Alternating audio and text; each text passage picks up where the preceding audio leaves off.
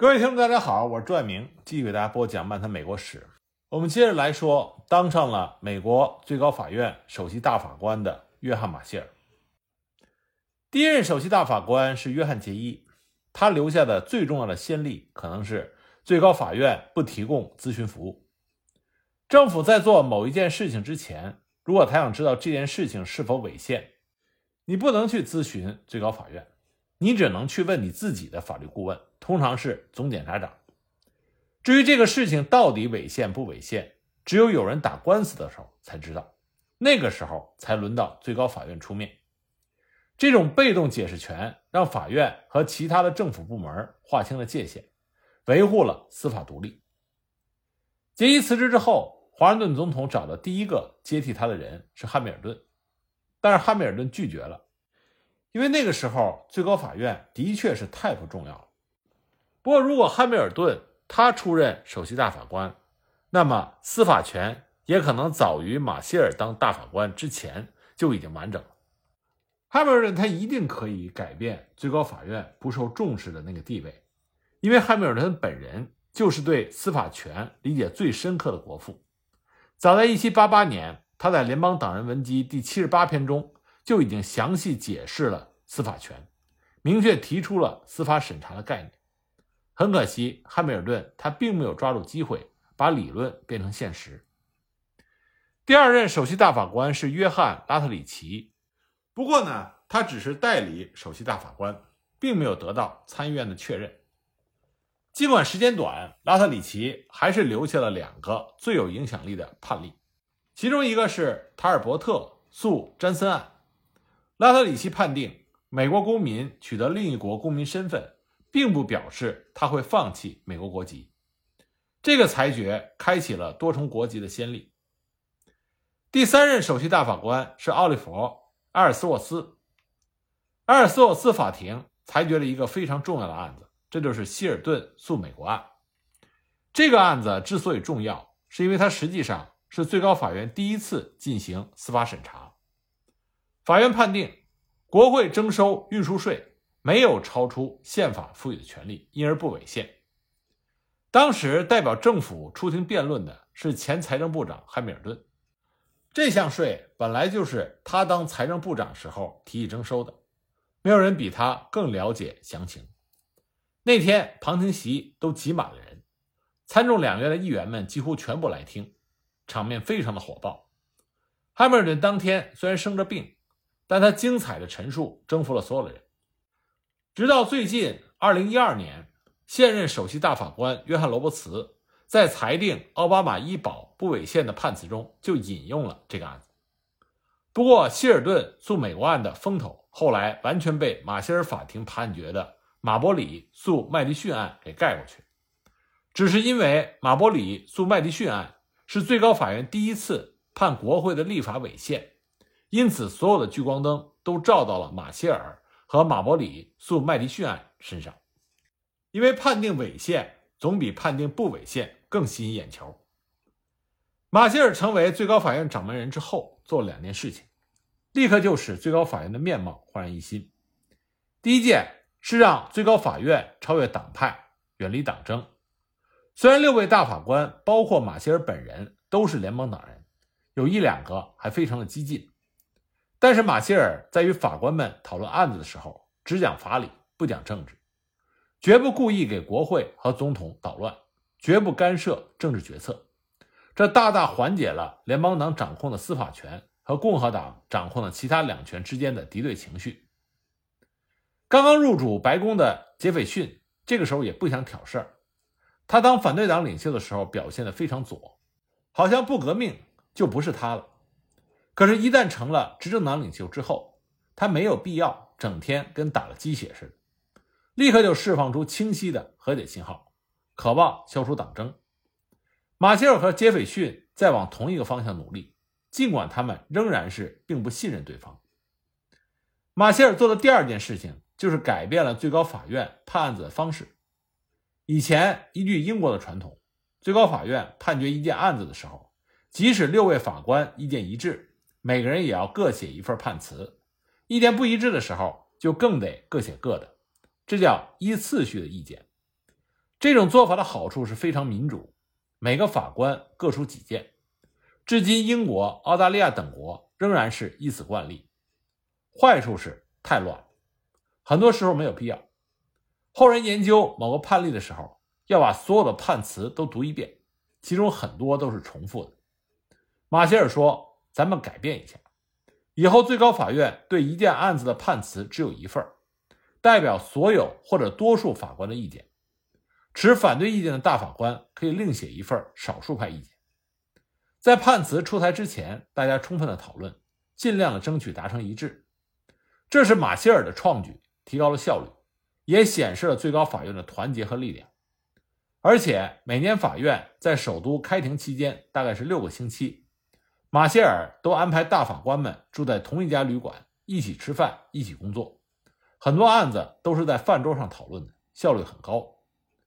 问题是，思想独立、个性极强的大法官们怎么会乖乖的听马歇尔的话呢？答案是，马歇尔是天生的领袖，他的爽朗、热情、温和和友善，让人自然而然的靠近他。他的强势带给人的感觉不是威胁，而是信赖。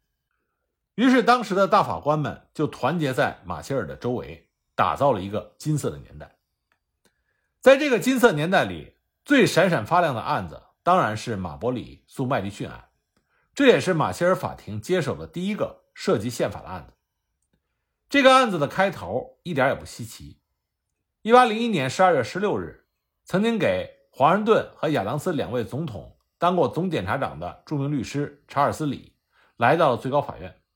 要求法院发一份强制令，命令国务卿詹姆斯·麦迪逊把联邦治安法官的任命书交给威廉·马伯里及其他三位投诉人。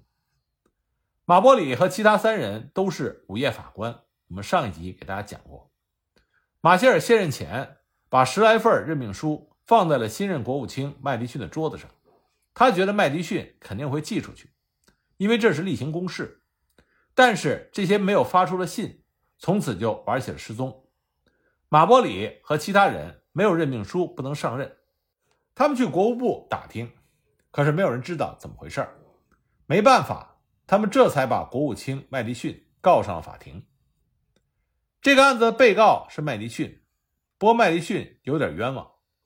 杰斐逊就职两个多月，麦迪逊才到任。他见没见过这些信还不一定。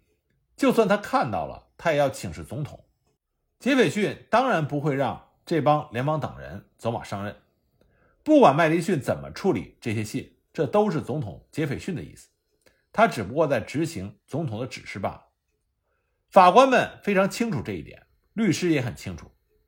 李就说：“我们告状不是为了惩罚麦迪逊，而是为了保护马伯里。”最高法院接到案子，要求国务卿出示不发任命书的理由，这是例行程序。并没有什么特别的，但是法官们等来的是沉默。一八零一年，最高法院庭审期在沉默中结束。一八零二年，共和党控制的第七届国会以压倒性多数推翻了第六届国会通过的一八零一年的司法法案，基本上恢复了一七八九年的司法法案。联邦党抗议说，国会这个做法违宪，威胁要到最高法院打官司。为了避免节外生枝，国会取消了整个1802年的法院庭审期，也就是说，最高法院整整一年的时间没有在首都华盛顿开庭。直到1803年2月，最高法院才重新开庭审案。司法权的脆弱由此可见，他似乎要仰仗着立法权和行政权的慈悲才能生存。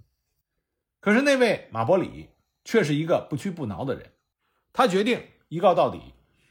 二月十日，法庭开始审理马伯里案。马歇尔企图使最高法院远离党争的努力，看样子要白费，因为共和党和联邦党都盯紧了此案，势在必得。本来想置身事外，却成为了矛盾的中心。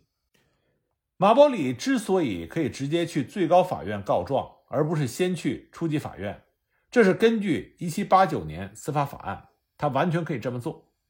这个法案的第十三条说，最高法院有权向政府官员发强制令。为了发强制令，他就要进行各种调查和取证。也就是说，最高法院的这个行为属于初审权，而不是复审权。马伯里要的就是强制令，当然可以直接找最高法院。当时，所有旁听此案人都看得出来，大法官们坐在那儿很不舒服。这主要是因为此案的被告麦迪逊居然从头到尾都缺席。在过去一年多的时间里，麦迪逊对于最高法院的询问没有半点的回应。更要命的是，不光被告没有出庭，连代表被告的律师也没有出庭，因为总统杰斐逊不许他们来。这叫藐视法庭。杰斐逊是律师出身，他难道不明白吗？他要的就是这个效果。我就是藐视你最高法院，你能把我怎么样？那么最高法院也不能怎么样，他只能硬着头皮接着审。在一般情况下，被告不到场，法院可以直接判原告胜。可是这位被告太大牌了，不可莽撞。马歇尔表现得非常有耐心，态度温和，对诉讼双方都很同情。法官们认认真真地听了所有证人的陈述。其实，对午夜法官的事儿，马歇尔比谁都清楚，因为这本来就是他亲自办的。麦迪逊和总统杰斐逊根本就是蛮不讲理，但你不能这么说。现在马歇尔最担心的是，不管怎么判，最高法院都输定了。如果判马伯里胜，最高法院向国务卿发强制令，接下来会发生什么？什么都不会发生。国务卿连最高法院的询问都没有理。连庭审都没有来，他怎么会执行法院的判决呢？他拒绝执行，法院是一点办法都没有，因为他没有执法力量。司法权的权威是来自于其他两权对他的尊重。如果碰到要跟法院作对的总统，那么最高法院无能为力。但是最高法院颜面扫地倒也罢了，此先例一开，三权分立中的一级就彻底形同虚设。如果判马伯里败，不发强制令，大家就会说，弄了半天，最高法院只是徒有虚名，畏惧权贵，根本不存在什么公平的法治。总之，最高法院这个时候左右为难，里外都不是人。一八零三年二月二十四日，这是最高法院宣布判决结果的日子。大法官们表决的结果是四比零。面对挤得爆棚的人群。马歇尔慢悠悠地开始念他亲自写的判词。他说：“此案要回答的是三个问题：一，马伯里是否有权拿到他的任命书；二，如果他有权却没有拿到，他是否应该得到法律上的补偿；三，要求最高法院发强制令，这是不是正确的补偿方式？”关于第一个问题，答案是肯定的。国会已经批了，总统也签了字，章也盖了。这任命书当然是属于马伯里。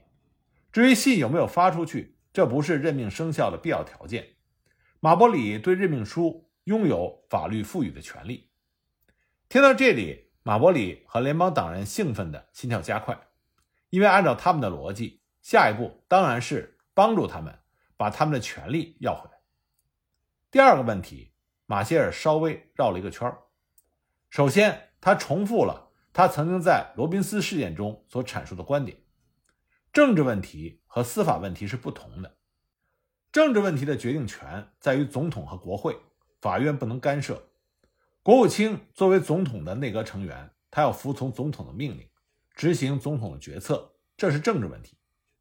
现在呢，轮到共和党人高兴了，听上去好像最高法院不愿意管这个事儿。但是马歇尔话锋一转，他说。国务卿除了有政治责任以外，他还有行政责任。行政责任是法律赋予国务卿的职责，不管总统是谁，国务卿都要履行自己的法定职责。往外发任命书，这是例行公事，不是政治责任，而是行政责任。麦迪逊拒绝发信，违反了法定职责，侵犯了马伯里的合法权利，这是司法问题。因此，马伯里有权得到法律上的补偿。说到这里，似乎联邦党人又占了上风。对这两个问题的阐述，实际上是马歇尔在变着法的给杰斐逊还有麦迪逊上课，等于指着总统和国务卿的鼻子说：“你们违法了，即使治不了你们，我也让所有的人都知道你们理亏。”马歇尔足足讲了一个多小时，但是他仍然不着急下结论。听众们被他说的忽左忽右，也不知道他到底要干嘛。但是大家都盼望着能够听到马歇尔在讲第三个问题。对于第三个问题的回答，包括两个因素或者两个小问题：一，强制令是正确的补偿方法吗？二，强制令是否应该由最高法院颁发？马歇尔花了二十分钟解释什么是强制令。他否定了共和党对法院用强制令干涉行政权的指责，说强制令只不过是普通的司法程序，不涉及政治问题。他的目的是为了保护受害人的合法利益，因此在此案中，强制令是合适的补偿方法。马伯里听到这句话，当时他的心情非常开心。可是转眼间，法院对马伯里的支持也在此处戛然而止。到了下午一点，就剩最后一个小问题了：最高法院有权对国务卿发强制令吗？马歇尔念了一下1789年司法法案第十三条，他说很清楚，根据这个条款，最高法院有权向国务卿发强制令。但是他加了一句话：除非这个法律条款违宪。这个时候，所有的听众都清醒了起来，因为他们听到了。除非违宪，马歇尔很快就让这个“除非”变成了现实。那么第十三条到底违宪不违宪呢？那就看看宪法，因为马伯里就是根据第十三条直接到最高法院打官司的，也就是说，最高法院是在行使初审权。宪法是如何规定初审权的呢？宪法第三条第二款说，最高法院对外国公使。和洲际纠纷有初审权，对其他案件有复审权。马伯里案不符合初审权的条件，以联邦政府官员为对象的强制令也不在宪法的初审权范围之内。很显然，国会的一七八九年司法法案第十三条和宪法是有矛盾的。在国会的立法和宪法发生矛盾的时候，是宪法听国会的，还是国会听宪法？马歇尔说：“美国人民创造了宪法，它是新大陆至高无上的法律。宪法把政府的职权分配给了三个部门，国会是其中之一。国会的权力是有限的，这个限就是宪法。宪法对初审权的界定不容改变，国会不能随意增加最高法院的初审范围。当宪法和国会的法律对立的时候，宪法赢。既然如此。”最高法院不能按照第十三条的规定要求国务卿解释不发任命书的理由，也不能颁发强制令。其实最重要的问题是谁决定国会赢还是宪法赢，或者说谁决定了国会的法律是否违宪，这才是整个案子的核心。马歇尔想说的是，法律上的事儿，法院说了算，什么马伯里，什么党争。什么强制令，这些都是浮云。马歇尔写了一点一万字，花了四个小时才念完了判词，其实就是为了一句话。今天这句话刻在了最高法院大厅的墙上，它就是解释法律，毫无疑问是司法部门的天职和责任。这句话被视为对司法审查的官方定义。马歇尔没说最高法院是宪法的终极裁判。也没说宪法只能由法院来解释，更没有说法院要时刻监督政府的立法。他只说宪法它也是法律，当对法律的理解出现异议的时候，也就是在司法案件发生的时候，法律要由法院来解释，这是被动解释权。如果没人打官司，法院不会主动的解释宪法，因为法院的权利仅在司法领域，它不能干涉其他两权。就像其他两权一样，法院的权力也是有限的。马歇尔用谨慎温和的语言告诉了所有的人：法院无意耀武扬威，更不想攻城略地，但它是对权力最有效的制约与平衡，这才是司法审查的真正意义。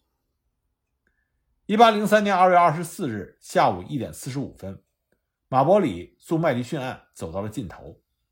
判词的意思其实非常清楚：马伯里有权得到任命书，强制令是正确的补救办法，但是最高法院不能发强制令，此案撤销。或者说，马伯里的理由是正当的，但他告状告错了地方。当然，如果马歇尔就此打住，他就不是马歇尔了。出乎所有人的意料，他又往前迈了一步。他说：“我们否决了马伯里的要求，我们认为。”本法院对此案没有初审权，国会授权最高法院颁发强制令的1789年司法法案第十三条违宪，因而这一条必须作废。这个结论就把一件普通的诉讼案变成了涉及宪法的大案，司法权和行政权打架，最后却把立法权拉进来当了垫背的。大家先是有点发懵，等缓过劲儿来以后。一个个佩服的五体投地，马伯里赢了道义，麦迪逊赢了官司，但真正的赢家只有一个，这就是最高法院，或者说是宪法本身。马歇尔通过限制最高法院自身的初审权，为法院争取到了解释宪法的权利，这才是千秋万世的权利，这才奠定了司法权可以与其他两权抗衡的根基。马歇尔。用与行政权的妥协换来了与行政权平起平坐的机会。从此之后，司法审查成为了新大陆不容颠覆的游戏规则。马歇尔法庭再也没有判过国会的任何其他法律违宪，但是这一次也是唯一一次的违宪裁决，足够了。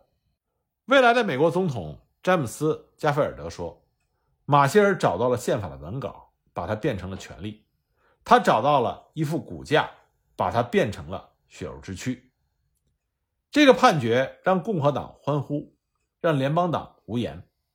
本来呢，国会中激进的共和党人摩拳擦掌，就看马歇尔怎么判了。结果，马歇尔判国会的立法违宪，国会一句反对的声音都没有，坦然接受了最高法院的权威。国会要是坚持一七八九年司法法案第十三条有效。就说明法院应该给国务卿下强制令，这显然不符合共和党的利益。已经做好最坏打算，并且随时准备反击的杰斐逊总统似乎是松了一口气。